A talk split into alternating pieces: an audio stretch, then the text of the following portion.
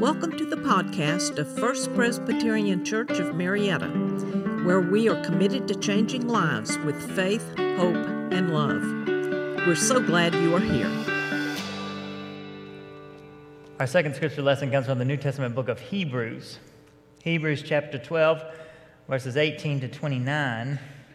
And if you have a brand new green Bible in your possession, I invite you to turn with me but I'm not going to tell you the page number. Again, I invite you to listen for the word of the Lord. You have not come to something that can be touched a blazing fire and darkness and gloom and a tempest, and the sound of a trumpet and a voice whose words made the hearers beg that not another word be spoken to them. For they could not endure the order that was given. If even an animal touches the mountain, it shall be stoned to death. Indeed, so terrifying was the sight that Moses said, I tremble with fear. But you have come to Mount Zion and to the city of the living God, the heavenly Jerusalem, and to innumerable angels in festal gathering, and to the assembly of the firstborn who are enrolled in heaven, and to God the judge of all, and to the spirits of the righteous made perfect and to Jesus, the mediator of a new covenant, and to the sprinkled blood that speaks a better word than the blood of Abel. See that you do not refuse the one who is speaking. For if they did not escape when they refused the one who warned them on earth, how much less will we escape if we reject the one who warns from heaven? At that time, his voice shook the earth, but now he has promised Yet once more I will shake not only the earth, but also the heaven. This phrase, yet once more, indicates the removal of what is shaken, that is, created things, so that what cannot be shaken may remain. Therefore, since we are receiving a kingdom that cannot be shaken, let us show gratitude by which we may offer to God an acceptable worship with reverence and awe. For indeed, our God is a consuming fire. The word of the Lord. Thanks be to God.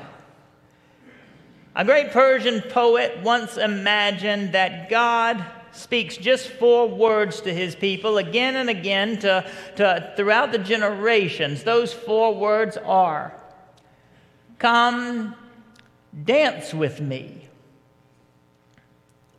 You might not like to dance, but pretend that you do. If, if come dance with me is all that God ever says, then, then who are we and what is the task of us, God's people? It is to accept the invitation, which is both wonderful and terrifying at the same time. That's how it goes in our first scripture lesson from the Old Testament book of Jeremiah. God appears before young Jeremiah. Come dance with me, God says. Join me and see what we will do together. How does Jeremiah respond? He responds like any young boy invited to dance. Who? Me?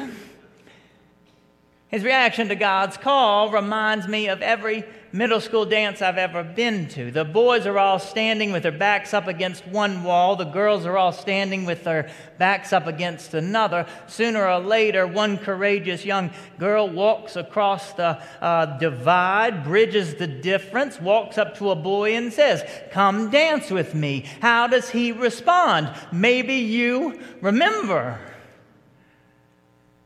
When I was in seventh grade, if I had an invitation to dance with a girl on the one hand and the opportunity to stand before a firing squad on the other, I would have tied on my, old, my own blindfold. For, for being invited to dance is terrifying.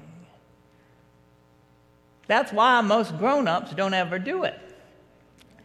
Grown ups think they can't dance until tequila tells them otherwise. Yet God invites us to dance. Throughout Scripture are these bold and beautiful invitations like, Come follow me and become fishers of people. Have faith and move mountains. Pick up your mat and walk, the Savior said. Yet powerful forces keep us from accepting these invitations. One of those powerful forces is doubt. Now, I don't mean the kind of doubt we most talk about in church this morning. When, when we talk about doubt in church, most of the time we, we think about how the preacher might say something like, Jesus walked on water. And the cynic says, Well, I doubt it. That sounds impossible. Uh, that's not exactly the kind of doubt that I mean when I say doubt this morning. I'm talking about a more sinister force at work in our world. I'm talking about the kind of doubt which keeps good, well intentioned people from doing what God calls them to do, which is the kind of doubt that crept into my head when a good friend of mine lost her father. Hearing that news, I immediately felt the nudge to go to the funeral held in Florence, Alabama, which meant that I had four and a half hours for doubt to ring through my head as I drove from here to there. Driving over there, I heard in my, my head, this is a big waste of time. Another voice in my head said, uh, They're not even going to notice that you're there. Then I doubt that showing up is even going to make a difference.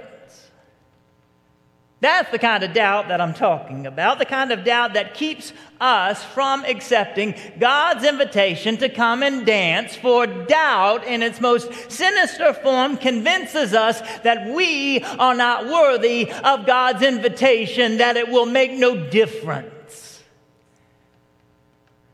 That's how it happened with Jeremiah. God issued an invitation to come and dance, only Jeremiah came out with his self doubt, saying, But I am only a boy. God, I hear your voice, he said, but you can't mean me, for I have two left feet. This response must be the most human response out there, for again and again in the Bible, everyone who is ever called by God to do something special reacts the same way by saying, Who? Me? Just go through the list. God calls on Moses. Moses says, I can't speak. Isaiah says, But I am a man of unclean lips living among a people of unclean lips. God says to Esther, Come dance with me and save your people. She uh, rightly protests, saying, My life already hangs in the balance living in this palace, and you want me to go and talk to the king? There are a million rational reasons not to accept God's invitation. Just as there are a million rational reasons not to get out on the dance floor at a wedding reception or anything else. However, the life of faith is not an episode of so you think you can dance. This isn't about what you think you can't do. This is about what God will do through you should you simply accept the invitation. You can just quiet the doubts in your mind long enough. And I knew that well enough driving to the funeral.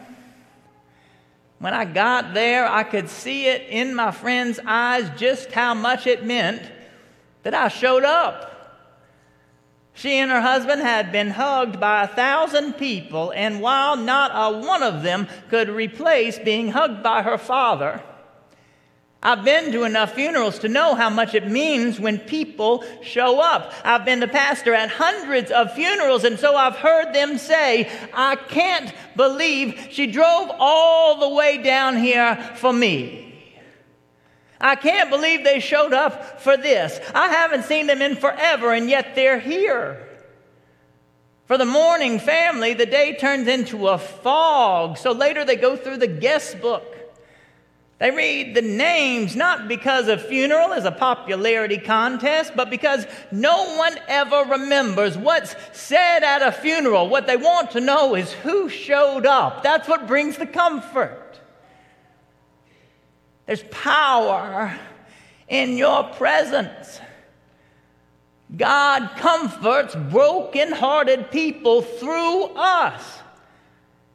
And everyone who has ever shown up for you, you can guarantee that doubts were running through their mind as they were on the way. Everyone on their way to anything important is doubting themselves, asking, Are they even going to notice that I'm there? Who am I that my presence would make a difference? That's what Jeremiah was contending with. But I'm only a boy. Yet God said, Do not say, I am only a boy, because this isn't about you. This is about what I will do through you if you just stop doubting and believe. Then God put out his hand and touched Jeremiah's mouth. God also touched the prophet Isaiah's mouth, though it was with a hot coal. And so I imagine that with God's touch, doubts and fears and anxiety just go up in flames, go up in flames long enough for young Jeremiah to hear these words I will be with you to deliver you. And by my power, I appoint you over nations and over kingdoms to pluck up and to pull down, to destroy and to overthrow, to build and to, to plant. That's what God did through Jeremiah once he accepted the invitation. Can you imagine what God would do through you if your doubts, fears, and anxieties all at once went up in flames? Can you imagine the life you might have and the good you might do if you didn't have to contend with the self centered fear of looking like a fool out on the dance floor. Our second scripture lesson from the book of Hebrews speaks of all kinds of stuff getting burned up. The earth shaking so that only what cannot be shaken will remain. For our God is a consuming fire. Maybe you've heard about fire in church before. Preachers talk about fire all the time. There's a church back in Columbia, Tennessee, and in the middle of August, out on the marquee, the sign would say, Sinner, you think it's hot now. That's not the gospel message exactly, for while there is fire in this passage from Hebrews, we must understand exactly what it is that God consumes. For Jeremiah, it was the worry that he wasn't good enough. That's what went up in flames. Doubt, worry, anxiety, self centered fear. For the prophet Samuel, it was the trauma left from being a boy at the temple, left there by his mother, and the lingering worry that he wasn't worth hanging on to. For Esther, it was the fear of being rejected by a powerful king. For me, it's the doubt that my presence will even make a difference. For all of us, it is the fear of looking like a fool out on the dance floor. Yet remember with me what God does through people once their doubts become fuel for the fire and they can accept the invitation. A member of our church told me about it.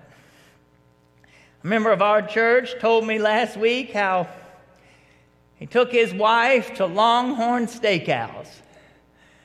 Leaving the restaurant, she left her wallet in the booth where they were sitting.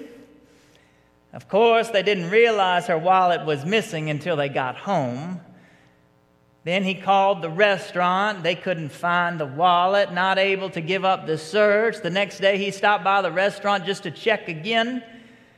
This time, a server named Ashley, who was not usually the hostess but was working a double shift at the front desk, went to check with the manager. The manager had the wallet And Ashley brought it back to the man. She, so relieved to have the wallet back in his possession, this man gave Ashley a tip. And that's when she started crying. This church member of ours, now really paying attention, stayed and he listened. Ashley suffers from MS. She'd just gotten out of the hospital and had missed a full week of work. Hearing that, the man gave her all the cash in his wallet. Ashley asked him why he was doing that, and he told her that as a Christian, he always tries to be ready to help his neighbor. Then Ashley cried some more. The next day, the man told a men's group the story. Every one of them cleaned out their wallets, and Ashley ended up with about $400. Now, that's a good tip. But I tell you this story just to say that God is always calling, Are you ready to dance? I hope so. Back in Tennessee, we lived in a small city called Columbia. Everyone outside Columbia thought Columbia was small, but that's because they didn't know how small the towns outside Columbia are. Outside Columbia, Tennessee, is a small town called Culleoka. Culleoka had a unit school, which means all grades, kindergarten through 12th grade, are in the same building. And many years ago, a man named Jim Jones went to school there. This was back in the 1950s, and Jim grew up thinking that everyone who lived in Columbia must be rich because everyone at Columbia Central High School wore shoes. Well, Jim made the Culleoka football team, and before they played Columbia Central High School, there was a dance for all the players and the students. The football team coach told Jim and all his friends on the Culleoka football team to take a, a bath before the dance, to put on their church clothes, to borrow their father's shoes if they didn't have any, and should any girl ask them to dance, they were to say yes. Now, there may be days when you feel like a small town kid with no shoes and a bad accent at a middle school or high school dance. But pay more attention to God's invitation than the doubts in your mind. God stands ready to change you and me and this entire world, but we are going to have to accept His invitation to dance.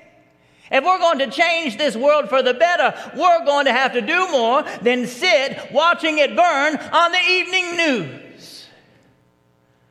So, this week, instead of waiting for someone else to do something or wishing that God would choose someone else, when you hear that still small voice, the, the whisper of the neighbor or the ring of the cell phone, and you see the name of the person you can't stand come up on the caller ID, know that God may be saying through them, Come dance with me and see what I will do.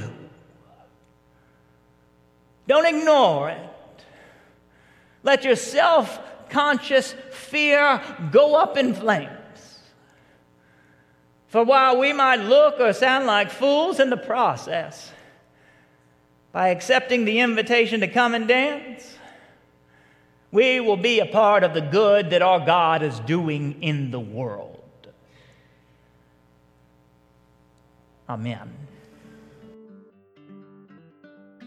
This podcast is a ministry of First Presbyterian Church of Marietta.